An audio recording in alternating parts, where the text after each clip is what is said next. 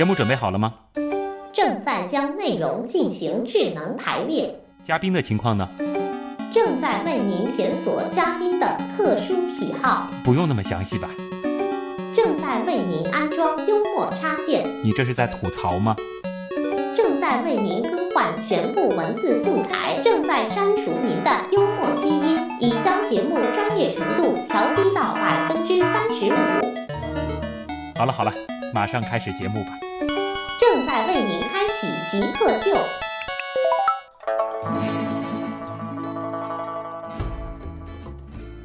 欢迎回来，这里是极客秀，我是小学时候用电子积木搭过收音机的徐东。大家好，我是小学时候用自行车链条搭过火柴枪的吴强。为什么我要提到电子积木？其实这也是我觉得吴强你们在做的这个事情和我小时候接触的那个东西有相似的地方。当然说现在你们做的这个火柴人实验室里边能做出来的东西更夸张，但是当时其实我觉得电子积木对于我那个年代这种玩具已经很高大上了，因为就通过几个积木一样的东西能够做收音机啊，能够做什么集成电路啊，很多东西它都能够做。现在你们所做的这个事情和这种电子积木类的东西，它们的这个最大的区别在哪？电子积木其实还是在教授一些知识，或者是说其实实现一些电路啊，或者一些我觉得还是比较局限，它是电子电路方面的一些内容啊为主的。当然它肯定还有一些变形，我不太清楚啊，它也可以实现一些功能。但我们的内容呢，实际上是实现一种创意，就是你是做一种设计，你比如说为自己的家里面做一个这个 PM2.5 的检测器，那你做一个检测器，你是什么样子的呀？你放在哪里呀？你要表现的形式也不一样，你是做一个花瓶呢，你还是做一个盒子呢，还是做，就是说它的这个变化性是随他们小组的创意而去变化的。所以我们其实是要打开他的想法。那同样是做一个东西，你是不是可以让他做得更有创意，更有想法？那你是不是可以把它变成天上的云呢？那么你是不是可以把它变成下雨的这种情况的？因为他可以随便去想，只要能够自圆其说。可能说相似的地方也只有，它是模块化的，同样都是把一些东西给它进行模块化了，是。然后相对来说呢，更便于就是这个年纪的孩子去理解一些对，本来不应该是他这个年纪去学习的一些技术，对。但是你们更重的还是在于启发这一个点上，对。现在做出了哪些东西？他们这个作品真的太多了，是。如果说有成果的话，我认为孩子的变化是最大成果。就是说他们从原来不太敢上台去讲话的，特别是稍微偏远一点的孩子们，其实市区内的这些小学初中的孩子们还是可以的，比较自信，比较自信。但是稍微偏远一点，因为他们可能大部分的管束还比较严格，所以他们很多都不太敢上台去讲。那他上火柴人课以后，他们都没关系啦，那很嗨。所以我觉得这个是很好，因为其实一个人他最终他要有一种自信的力量，是源自于自己本身的。我们觉得这个对他将来会一直有影响，所以而且还有一种叫做相信的力量，他会相信他的团队，他会相信他们自己，这个每个人都可以各司其职的去完成相应的事情，所以对他将来的这种意义我就觉得很大。然后他们实际上做出作品也真的是很多，我这里有想到几个呢，比如说这个有一个水壶，他们自己设计的，他可以判断这个家里养的植物是不是需要浇水，需要浇水它自动浇，不需要浇水它就不浇。也就是它可以检测这个土壤当中的这个湿度。还有有个孩子做了一个防止多动症的椅子，你坐在上面，它会动来动去，动来动去，它就会提醒。它不会是你一动它就提醒，它是你动了多少次才在提醒。所以孩子他很会想，他知道什么叫做多动症，他自己都会定义。所以每个人的定义不同，他就结果是不同。感觉你们这课堂上很多成果都可以直接转化了。对啊，他这个都我觉得可以申请专利了。对，还有比如说便携式的这种煤气管道的这种检测器，我们有一些老师的这个弄堂或者一些里面，它其实煤气啊或者之类的不安全，它就可以把它放在这个弄堂口，或者是他拿着去检测，检测完了挂回来，这是也是学生想到的。它其实就是一个这个煤气这个检测的一个探头其实就是可燃性气体的一个检验探头，然后达到一定的数值的时候它就报警，证明你这个线路有问题或管道有问题或者什么。因为它会有小小的渗透的时候，你鼻子可能闻的感觉不是很浓的时候，它能感受得到。我觉得你们很厉害的一点是，你们给孩子提供了太多的我们说是实现这些可能性的一些基础的元件。没错，你们有多少这样子的元件？我们现在50多种，我们希望要达到200多种。50多种，其实是各种各样的这种传感器。对，有氧气的呀，有气体的呀，固体的呀，有很多很多很多的传感器。就本身其实这些东西，按理说它是离我们普通人是非常远的一些东西。对。那这些东西你们做成的是一个什么样的东西是交到孩子手上呢？它就是一个小模块，就是像一颗积木一样的，就是一个模块，它只要插接上去它就可以工作，但是它的工作它是没有程序的，那么这个程序要他们自己去设定，那么这个编程的整个过程我们会有一个火柴人的平台啊，这个就说我们称之为5分钟学会编程的一个这样的一个平台，因为我们认为这么小的孩子去花大量的力气去学那些程序化的一些这个 key in 的工作，这个没有很大的必要，你不如让他去拖拖拽拽图形化的一些设置。所以你们把编程这件事儿也变成搭积木了。对，是，就是你只要就是说是设定一个什么呢？就是说如果这样了就是那样。对，就是这样，只要孩子明白这个基本的概念就行了，就是这么简单的逻辑啊。如果下雨了那你就关窗，就有一个检测雨水感应或者是雨雪感应，然后呢有一个电机专门关窗，就解决了，那就打开和关闭嘛，对吧？它就在程序里面设置它相应的这个打开逻辑就可以了。对，所以说无论是硬件和软件，对于孩子们来说，它的这个门槛已经降得非常的低了。对啊，他只需要他去想，他要去想问题，去解决问题啊，有很好的想法，但是你去实施的过程中，你不一定能实施得出来，那你就会碰到困难，那你如何解决？所以他其实在这个过程中是训练他们如何去团队合作，如何去设计一个它的内容并且达成它，所以它这样的课程对于孩子现在的孩子来说的话，我觉得比传统的这种知识学习会带来他另外的一种成长，而他会对知识产生渴望。这种成就感可以想象，尤其是你说一个小学阶段的孩子，如果说自己做出了一个这个很多大人可能都觉得这个东西不可能自己家里能够买得起的一些这种智能化的一些这种处理的一些系统，对，就比如说你前面提到的那个智能水壶，对，如果说现在市面上有买，应该也价格非常的高，但是孩子说这个有什么难的，我自己就能做了，对啊。其实在这个年纪他知道自己能行，那以后他可能随着他的这个成长逐渐去了解啊，原来这个工程除了你有灵感之外，你可能还是需要系统的去学一些东西，对，他就有兴趣了。对对，其实入门其实应该是要简单，入门应该是好玩，而不是说入门是得打基础，你得去背这些源代码。对对对对，所以从开始到最后的结果，我们其实就是一条引导的一条路。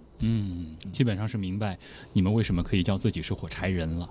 说说你自己吧。其实我们前面在小考场的时候问到你的这个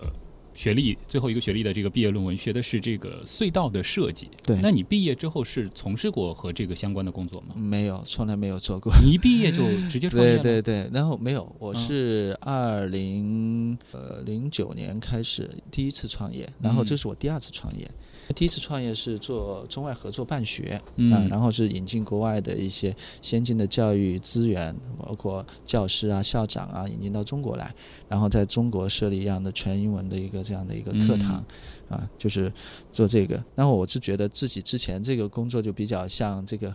搬运嘛，就是要从把国外的东西搬进来，就本身自己还没有去产生价值，而在这个过程中对我影响很大，因为我真正接触到了国外的他们的这种理念的实施，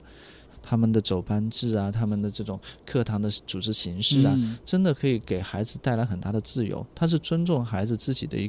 一个选择，他拥有自由。对你而言，那个项目并没有白做，没有，你了解了整个这个西方的这种教育模式。对，现在的这个火柴人课堂里还是有很多东西其实是受到那个有借鉴的影响的，有借鉴的。而且我们当时是对各个这个国际课程都很有研究，所以我们其实可以借鉴他们很多很好的内容，成为我们这个孩子们和学校里面去实施的一个样板吧。怎么会想到做火柴人实验室这个项目的？火柴人实验室它就是我们的创新啊。其实整个中国的这个大的方向是最需要的就是创新人才，而且现在上海要成为世界的创新中心。对，那么在这样的一个环境下，我们现在所做的这个事情就是培育将来的这种创新人才、创新实验室这种科技的形式进入学校，这种方式我觉得可行、然后呢可以帮助到学校形成它一些特色，于是我们就通过这条路先进入到这个学校的这种体系里面来、可能当时就在想什么样的这个课程的形式是最能够激发孩子创意的，我们就会想到一定要动手。对，因为其实学校、我们本身学校很有体系、我们没有办法去打破它的体系，而且我们也不想打破它的体系、因为他们那么多老师那么多学生都在这个体系下运转得很好，那么我们做补充，就好好的去给到他们看到一些示范，能够给到他们一些启示，其实老师也是能学习的、所以我们去做这样的事情就是一种很好的一种补充。能说一下团队下一步的计划吗？因为其实你们说了要影响1亿的中国孩子，而且想在很短的时间内，对，那公司得规模扩张成什么样才能影响到1亿个孩子？现在在火柴人嘛，其实短短的1年2年不到的时间、那个我们从原来的只有几个人，现在20多个人，今年准备到50多个人。但这和1亿的数字差距实在是太大了。对。那我们怎么做呢？就是叫做打桩，就说什么呢？就说从几个人开始，我们就设立几个学校的这种样板。然后我们人数多呢，我们就会设置在不同的区域，就会设置更多的学校。我们现在在上海的合作学校有100多所了。这么快的时间啊！他们真的是有这样的需求，然后我们以这个学校为中心设立这样的一个基地，可以去辐射到更多的学校，我们给他提供这个内容的服务。我身边刚好有朋友其实也是做这个教育培训的，然后其实跟他交流的时候他也会提到，就是说他的这样子的企业要完成扩张，其实最大的问题会在于师资最后跟不上，他想要扩张的时候他会发现他没有合适的足够的老师来实现他的这个课程标准。对，所以我们其实不是我们的老师在上课，所以我们将来会希望是更多我们在校的老师能够借鉴这样的方式，能够创意出更多的这样子的一个创新的课程、所以我们是把创新课程带到学校去，形成他们自己的特色。你们倒不是说就是一定是我们老师上，和刚才前面交流到的就是说，如果说学校的老师有这个启发的这个能力，你们可能就是提供其他的服务了。对，是的，所以他们本身就是学校的老师，他是拥有这样的能力的时候，他又有控班的能力的时候，他们其实是最合适的。好，访谈的部分我们先到这儿，因为今天的节目还剩下一点时间，我觉得得更多听听网友们的声音了。我们进入问题来了，听听看网友都给吴强准备了什么样好玩的问题啊！问题来了，问题来了，问题来了！欢迎回来，这里是极客秀。今天做客我们节目的嘉宾是上海乐天网络科技有限公司的 CEO， 火柴人的创始人火柴爸爸吴强。我们进入问题来了啊！碧海成天问说，你们的产品我觉得真的挺有意思的，市场上有没有卖啊？我好想买一套给自己的孩子玩。非常抱歉，现在我们可能还没有给，就是可以直接买到。我们主要是给学校提供这样的服务，因为我们如果是要给每一位家庭去提供的话，其实需要更多的一些服务去指导，因为我们很多内容还是比较适合在学校里面教学使用啊，并不是说什么给孩子们配一个说明书，买来这些原材料自己就能做了。对，因为它还是有一些引导的过程，我们家长可能就我们会去。为他们去准备更丰富的资料，将来也许会给他们提供这方面的一些支持，但是我们短期内是没有这样的打算的，所以短期内是没有说把这个产品商品化的考虑的。对，是的。接下来这道题基本上也不用回答了，就是 Kara 他问说有没有考虑过走乐高模式，以后出一些这种限量版定制版？以后吧，那个现阶段可能从来没有考虑。我们现在其实就是在全国，我们马上会在那个其他的省份也会设立我们火柴人的分公司、子公司的形式。就我们可能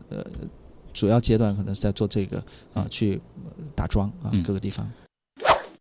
冰峰他说。他可能是这个了解过您，就是说这个，因为你们的这个魔幻版的这个产品好像是有自己的这个专利的，其实也是一个发明创造的过程。他说我对于发明一样东西是比较感兴趣的，能说一下发明创造一样东西它是需要经历一个什么样的过程吗？发明东西其实它这个过程我觉得就是可能他说的就是说从灵感到最后变成一个实体，那么它其实最大的难处我觉得现在主要是它的想法变成现实的这个制作的过程会比较难，因为很多东西它没有，或者是有一些部分的制作它没有这个技术能力，又找不到相应的人去帮他，所以它有可能会在这个部分会比较难。但是现在的申请的话，有一些专利的申请可能对你的样品制作的这个完整度可能要求也没有那么高的，更重视创意，你也可以申请到专利。对，有一些有一些。小 M 估计是我另外一档节目的听众啊，他说听过火柴人团队的其他访谈，感觉你们团队的成员特别有激情。那我也是一个创业者，能够分享一下如何才能够让自己的团队成员充满激情吗？激情啊，觉得做的事情是有意义的，你当然就会有激情啊。他可能从管理的角度想听一听，我这样理解吧，因为那个激情是什么呢？激情是你对这件事情的这个相信程度。如果你非常相信，那么你就会毫不犹豫。如果你对他，就是说你们的伙伴们对这件事情相信程度也不高，那是什么原因？你能找到这个原因，你就可以让大家会不一样。要把这个价值传递出去，因为我们自己做的事情是真的为孩子们的未来去传递我们的爱，而且我们的课程中，我们的老师的每一个步骤都是体现了这个内容。我们的老师去看别的老师去上课，我们自己新的老师看我们老的老师去上课，他们自然而然的会受到这种感染。这不是我们教他要有激情，我觉得激情应该不是教出来的，而是整个的一种氛围。我这里补充一个问题啊，尤其是您提到就是说这个老师，其实和我们前面在访谈的时候也是提到同样的一个问题，就是说您之后会其实是在全国可能也会开一些这个分的这个分部，那怎么样去保证说全国所有的这个火柴人实验室，我们的课堂，我们的这个标准能够统一呢？能够保持统一的一个质量呢？课程有课程标准，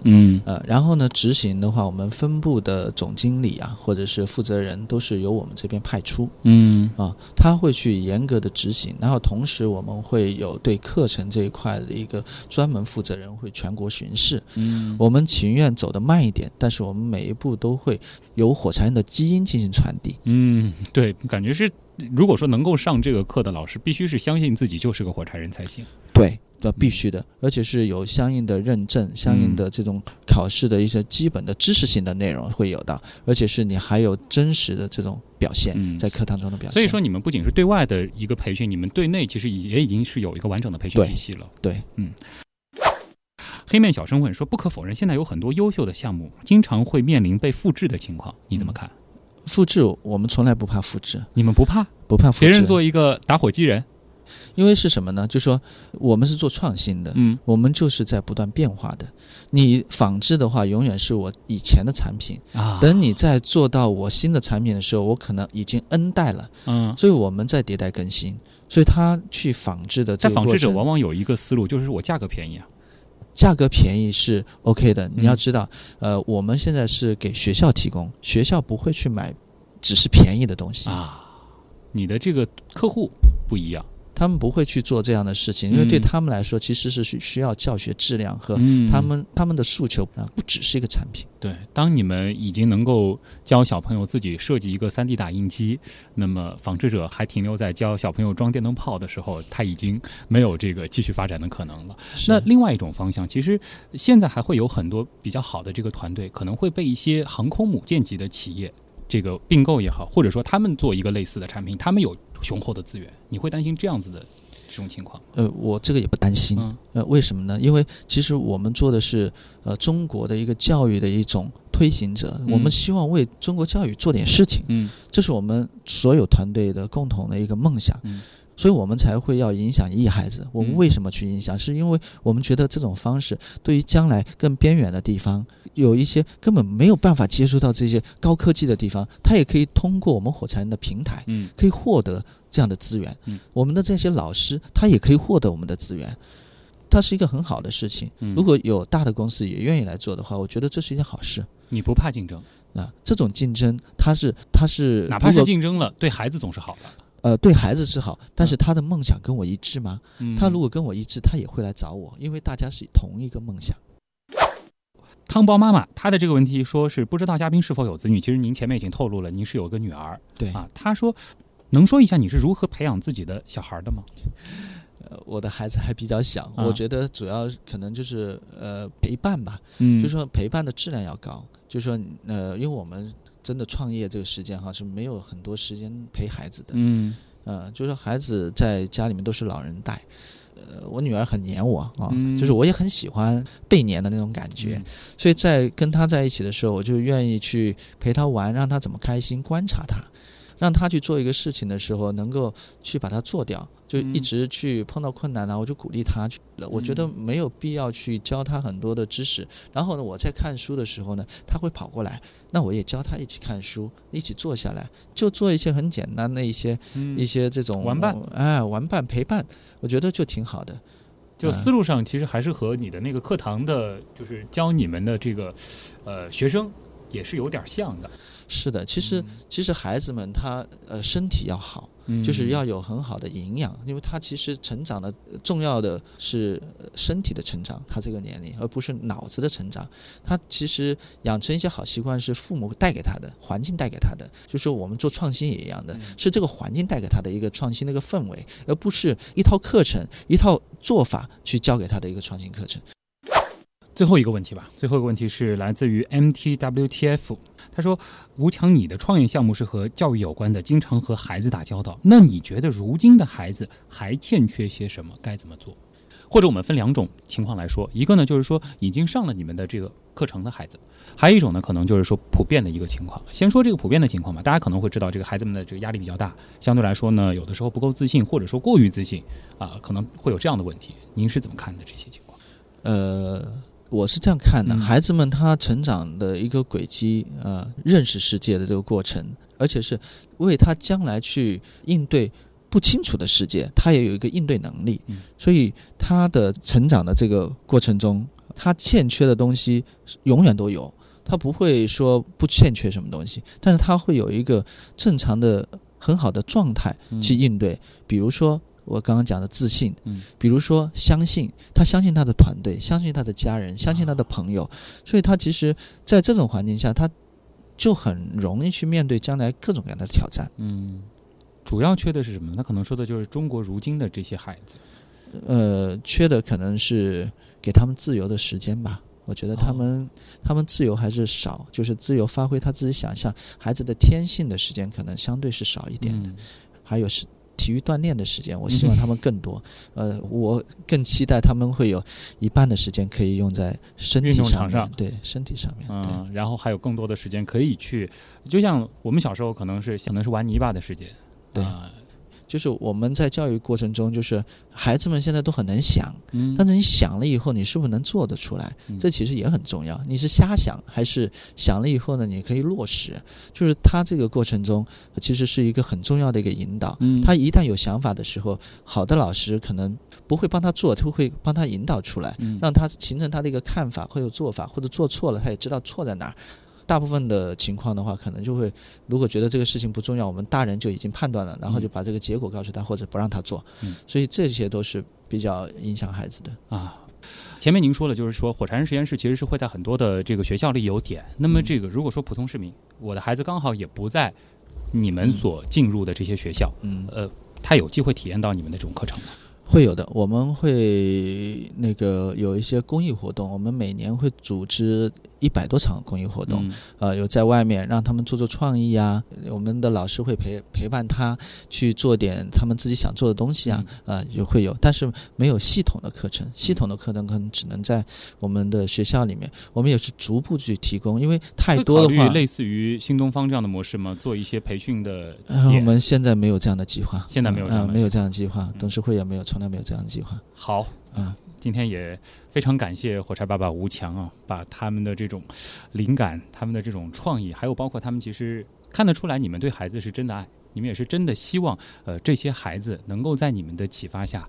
变得更自信。我也真心相信你们是真的在做，希望在短时间内能够让中国能够出1-2个诺贝尔奖，当然这个短时间也得随着这些孩子们逐渐长大，那也是希望你们的这个影响1亿孩子的目标能够最终实现。谢谢，再次感谢上海乐田网络科技有限公司的 CEO 火柴人的创始人火柴爸爸吴强做客极客秀，再见。再见，谢谢。那以上就是本周的极客秀，我是徐东，咱们下周见。